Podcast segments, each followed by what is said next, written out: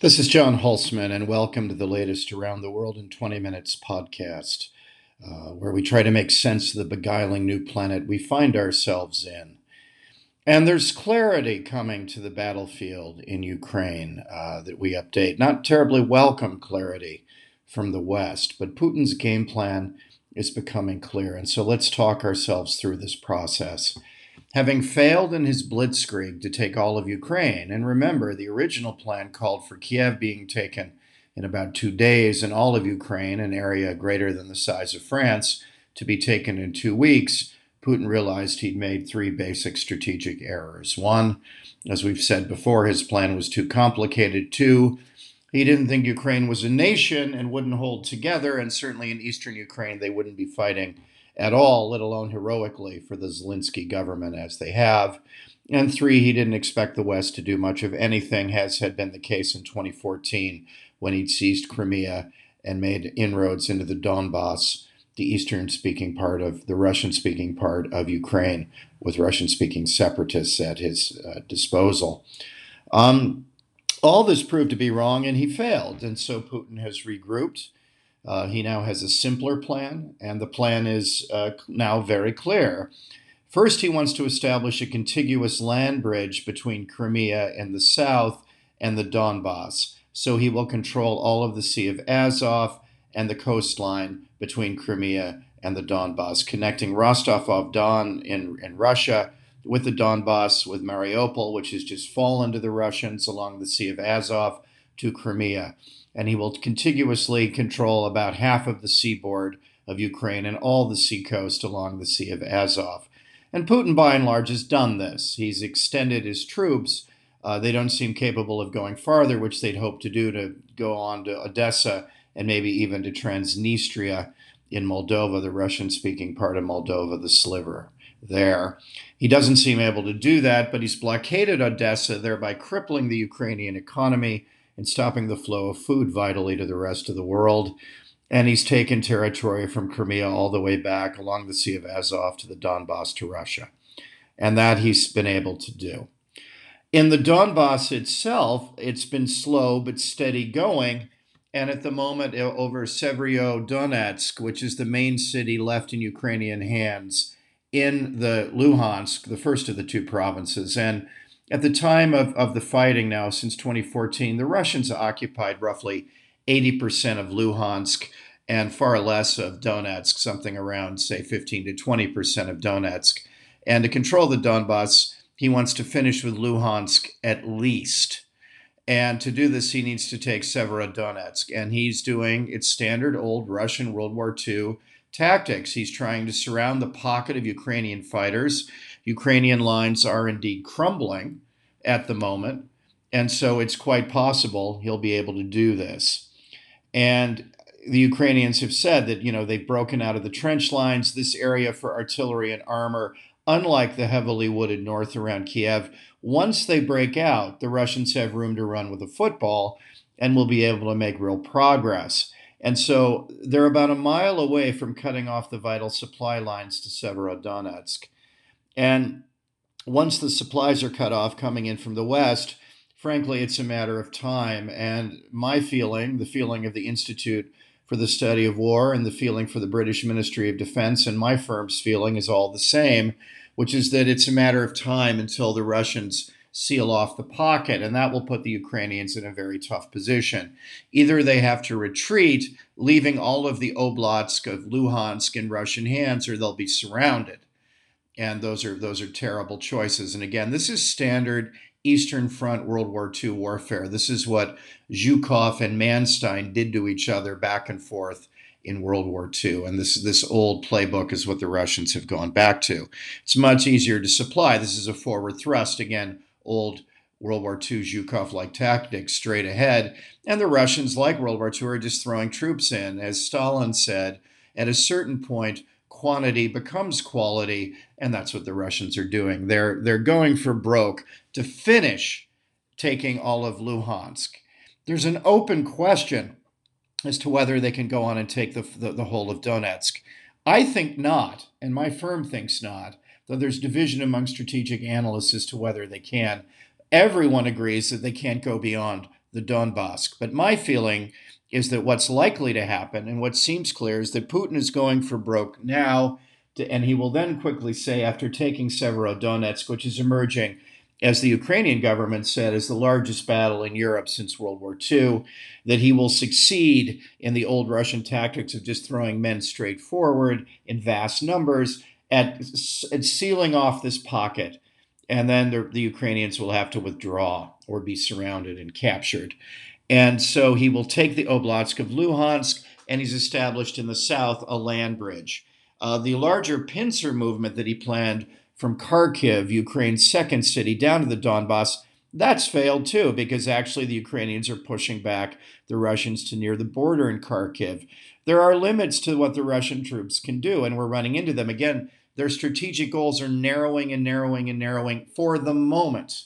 I don't think Putin's overall plan to dominate, if not totally control Ukraine, has ended, but he's willing to do it in bite sizes rather than swallow it whole. Don't assume that strategically he still doesn't want to control Ukraine. Again, I think the order of preference for Putin remains exactly the same. Ideally, to finish having strategic depth, that is, surrounding Russia as a great power with satellites in front of it, so if there is invasion, the Russians have time and space to rectify the problem. And this has been the czarist playbook since Charles XII tried of Sweden tried to invade Russia in the 18th century, Napoleon in the 19th, and Hitler in the 20th. This is the old Russian strategic playbook, as we've talked about. Um, I think that he's continuing to want to do that. And ideally, he wants to take over, starve Ukraine out, and eventually swallow it in bite sized morsels and still take over the country. The second best option is just to make Ukraine a basket case. If he can control most of the seaboard and blockade Odessa and the rest, a rump Ukrainian state that's landlocked isn't likely to be a threat to anybody and will be a basket case, and so will not be a demonstration effect for the value of turning to the West. And that's the second best option that he probably can live with as a wrecking power. He can wreck Ukraine. Um, he'd rather take it over, but wrecking as a wrecking power, that's just about acceptable um, in a wicked but calculated way. I think that's what he's trying to do. So the plan forward, if that's the strategy tactically, is to finish the encirclement of Severodonetsk, which he's going to do. He already controls the majority of this land, this contiguous land bridge from Crimea back to Russia along the Sea of Azov, and Mariupol falling was essential to this working. And then he's going to say he's won. And he's going to ask for a ceasefire and he's going to count on the West being divided. And this, this plan would offer Putin all kinds of advantages. For one thing, his exhausted troops could rest, who've sustained more casualties in a few months of fighting in Ukraine than they did in the entirety of their almost decades long effort in Afghanistan. Uh, the, the bloodiness of this conflict is, is a notch up. And in fact, the Russian casualty rates seem like something like World War I or the Confederate Army of Robert E. Lee, the Army of Northern Virginia in the American Civil War. I mean, that's that's kind of what we're looking at here. And he needs these guys to rest. These are exhausted, depleted units. The best of his troops went into the failed mission in Kiev.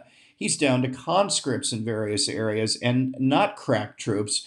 And he desperately needs time to rest, reorganize, and resupply these troops. And so a ceasefire would allow him to take this breather while co- taking over more of Ukraine and having a better strategic position to jump off again in the future when he so decides to do so, having this land bridge in the south and full control of Luhansk and a good deal of control of Donetsk, largely dominating the Donbass. He can go back to his people and say, This is a win. And that will secure his position in Russia. That's enough that he can say to his people politically, he's won at cost, but he's done what he set out to do. The longer term goal of taking over the rest of Ukraine, he thinks, calculates will become easier as the West loses interest in Ukraine and as it's largely landlocked and can't vitally get its agricultural products out through Odessa and the ports on the Black Sea. And he thinks that that would serve his interests wonderfully. He's also counting on the West to be divided. And here his calculation has some real guile. He's counting on the fact that the West will be divided between Western Europeans who want peace at almost any price. And in fact, the Italians under Foreign Minister Luigi Di Maio are already peddling a peace plan, please stop fighting under any cost. And the Eastern Europeans and the Americans and the Ukrainians who don't feel this way and want the war to continue until you get a more favorable result for Ukraine. Because with the supplying, the Americans acting as an arsenal of democracy for Ukraine, and that's what they've done. Let me be clear about the American dominance in supplying Ukraine. America has supplied more money and more uh, um, weaponry, more wherewithal to Ukraine by 10 times than any other country. Let me repeat that. America has aided Ukraine more than 10 times than any other country, and two times what the rest of the world has done put together. So, although there are other people in Europe helping, certainly in Eastern Europe helping, overall the EU has failed abysmally again to take a leadership role in its own backyard and left it to the United States. And this is a fact that can't be stated enough. By 10 times, the United States has supplied Ukraine with more wherewithal than any other country, and more than two times the rest of the world put together. And the United States, in offering another 40 billion, has just been appropriated for Ukraine, seems intent on continuing to do this. Well, all this supplying takes time and learning how to work the weaponry, etc. The Ukrainians calculate that by June to August of this year, they'll be able to start a counteroffensive. And so this is the last time, the, the, the last thing the Ukrainians, the Eastern Europeans, and the Americans want is a ceasefire because we're just reaching the point where the Russians are exhausted, where they've reached their strategic apex, and now the Ukrainians can begin to push back these Russian territorial gains along the south of Ukraine and the Sea of Azov and the Donbass itself. And so Putin is calculating on these divisions in the West. On the other hand, the Western Europeans are desperate for a ceasefire. They would argue look, we're the ones who trade with the Russians. The Americans don't trade with the Russians. So this affects us every single day. There's been food dislocation that makes us very nervous because if North Africa doesn't eat from the wheat that they normally get from Ukraine, Egypt particularly, and they only have a few days' bread supply, there'll be a mass exodus of refugees. Putin will then have weaponized food, and this refugee crisis won't hit the United States an ocean away. It will hit Europe as North Africans come north through the Mediterranean and create a catastrophe in Europe. They're very nervous about this, and living in Italy, I can tell you this. Second or third, beyond the trade issue and beyond the refugee issue and the weaponization of food, is the huge energy dislocation. While the Europeans are now at last belatedly aware of their suicidally stupid policy of energy, where they didn't care about security of supply for the last 20 years, despite me playing a war game for the European Commission in the early aughts saying they really should, that getting gas from Norway isn't the same as getting gas from Russia. At last, belatedly, they have awoken in Germany from their long strategic slumber, and the able energy minister, the Green Robert Habeck, is frantically pushing to wean Germany off of oil almost immediately, take the economic hit, as Europe is likely to enter into recession. And while there's this energy dislocation, to quickly move to wean Germany off of dependence on Russian natural gas, which under the gormless Angela Merkel, the most overrated statesman, and by the way, every political risk uh, uh, adversary of mine, other other group, and Ian Bremmer, this is you, who said that Merkel was the greatest statesman ever, and ridiculous comments like that. Now see her for what she is. What a colossally stupid call. This is the Stanley Baldwin of the Russia crisis. She appeased Russia and almost offered Germany up to the Russians on a platter by having Nord Stream 2, where Germany would have gotten over 60% of its natural gas imports from Russia. Been utterly in the pocket of the Russians. So every political risk firm that got this wrong has a lot of explaining to do, unlike those of us who said, diversify supply. Security of supply matters. Forget this age of globalization nonsense that it doesn't. And Habeck is moving very quickly to do this, but it's still going to take a couple years to wean the Germans off of Russian natural gas to diversify supply to include more from Norway, more from Algeria, more from Qatar, and more from the United States through liquefied natural gas terminals in the north of the country where they can offshore onboard to, um, to the rest of Germany the shale revolution. And while this takes place, a ceasefire for the Westerners would be ideal to deal with these myriad structural crises a food crisis, stroke refugee crises, a trade crisis, an energy crisis, just as inflation rages, the cost of living gets out of hand, and there could be stagflation as Europe is staring recession in the face. And so Western Europe is desperate for peace at almost any price. And Putin is calculating that if he takes Luhansk and takes this land bridge, he can say to everyone, I've stopped. That's it. Let's have peace. And then let the Westerners fight amongst themselves. And at, at, at worst, he has a divided West as he continues forward, where there are fewer supplies coming to Ukraine, one would assume, as the Western Europeans beg off even more. Though, frankly, the United States is supplying as a country 10 times what any other country is. So they've already underperformed the EU. So, how much more they'd underperform is an open question. But to divide the West at this late date through this process of declaring unilaterally a ceasefire would be a strategic move of, of, of real significance. And I think this is what Putin is going to do. At exactly that moment, the Eastern Europeans, Poland et al., the Baltic states, Ukraine, and the United States are going to say, wait a minute, the Russians are at the apogee of what they can do, and we're just getting ready to have an offensive to push them back, and you want to stop that? So there is the potential for a real Western car crash coming if Putin takes his gains and declares a, unilateral ceasefire following. So watch for that. So Putin's strategic plan is becoming increasingly clear. Finish the job in Donetsk, which he can do by taking Severodonetsk. He's almost there. He's about a mile away from cutting off the main supply line to Severodonetsk.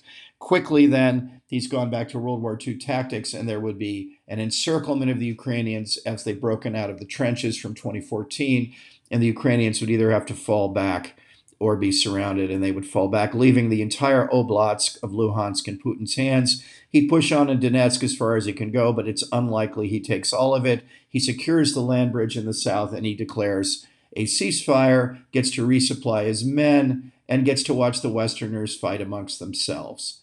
And the worst outcome is that, that, this really hampers the Ukrainian war effort. And the best outcome, from his point of view, is that over time, as war weariness sets in and, say, the autumn, I mean, I think that for sure there will be an offensive or a counteroffensive by the Ukrainians, uh, backed by the Americans and the Eastern Europeans in the summer. But come the autumn, war weariness sets in and they accept these terms. That seems to be what Putin is playing for. That's all tactics, though. That doesn't mean the strategy of taking over all of Ukraine has changed. I don't think it has. I think Putin has been checked, thwarted, is vexed, is under a great deal of pressure, but the plan remains the same. You're just going to take Ukraine in bite sized morsels rather than all at once. His vast miscalculation, though, remains. And this is where geostrategically, Putin's already lost the war, as we've said before. He's woken up the Germans from their long winter nap He's made NATO more relevant than it's been in decades. He's unified the West, at least for the moment. And this is the key testing point over Ukraine, over his invasion up to now. Uh, he's thrown the EU back into the arms of the American camp. And he's done all this without taking over Ukraine. So, on one level, geostrategically, things still look bad. All that's baked into the cake. But strategically, this last throw of the dice, Putin has a game plan, and we've just outlined what it is. Thank you very much. I hope you enjoyed this Around the World in 20 Minutes. I know I did on this very, very busy week. I wanted to share our flagship uh, work with you. For those of you like this, please do subscribe. Our subscription rates are going through the roof, probably because of the war. But again, Monday is our foreign policy vlog where we catch you up from the weekend.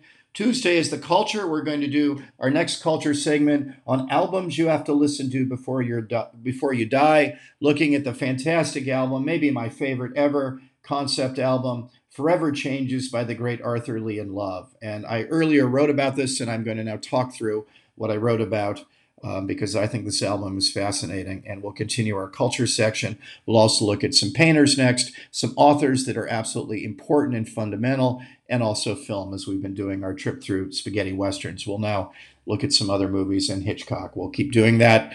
Our flagship is, of course, Around the World in 20 Minutes. We're going to do some book serializations and also have uh, The Society by J.L. Ryder and book serializations coming up on Thursday. And Friday is always the economics with Publius. We are a full service newspaper where we directly talk to our community. Substack is the future without any editors getting between us. But to do this, you have to give. And we're asking merely $70 a year, $7 a month, or $70 a year, the price of about the espresso, half an espresso that I'm going to go make for myself before my next interview. So for $70 a year, we promise to keep this little local newspaper to the world going. Thanks so many of you for joining on board, and we will keep them coming as we are first to explain Putin's strategic plan and everything else. Thanks a lot and have a great day.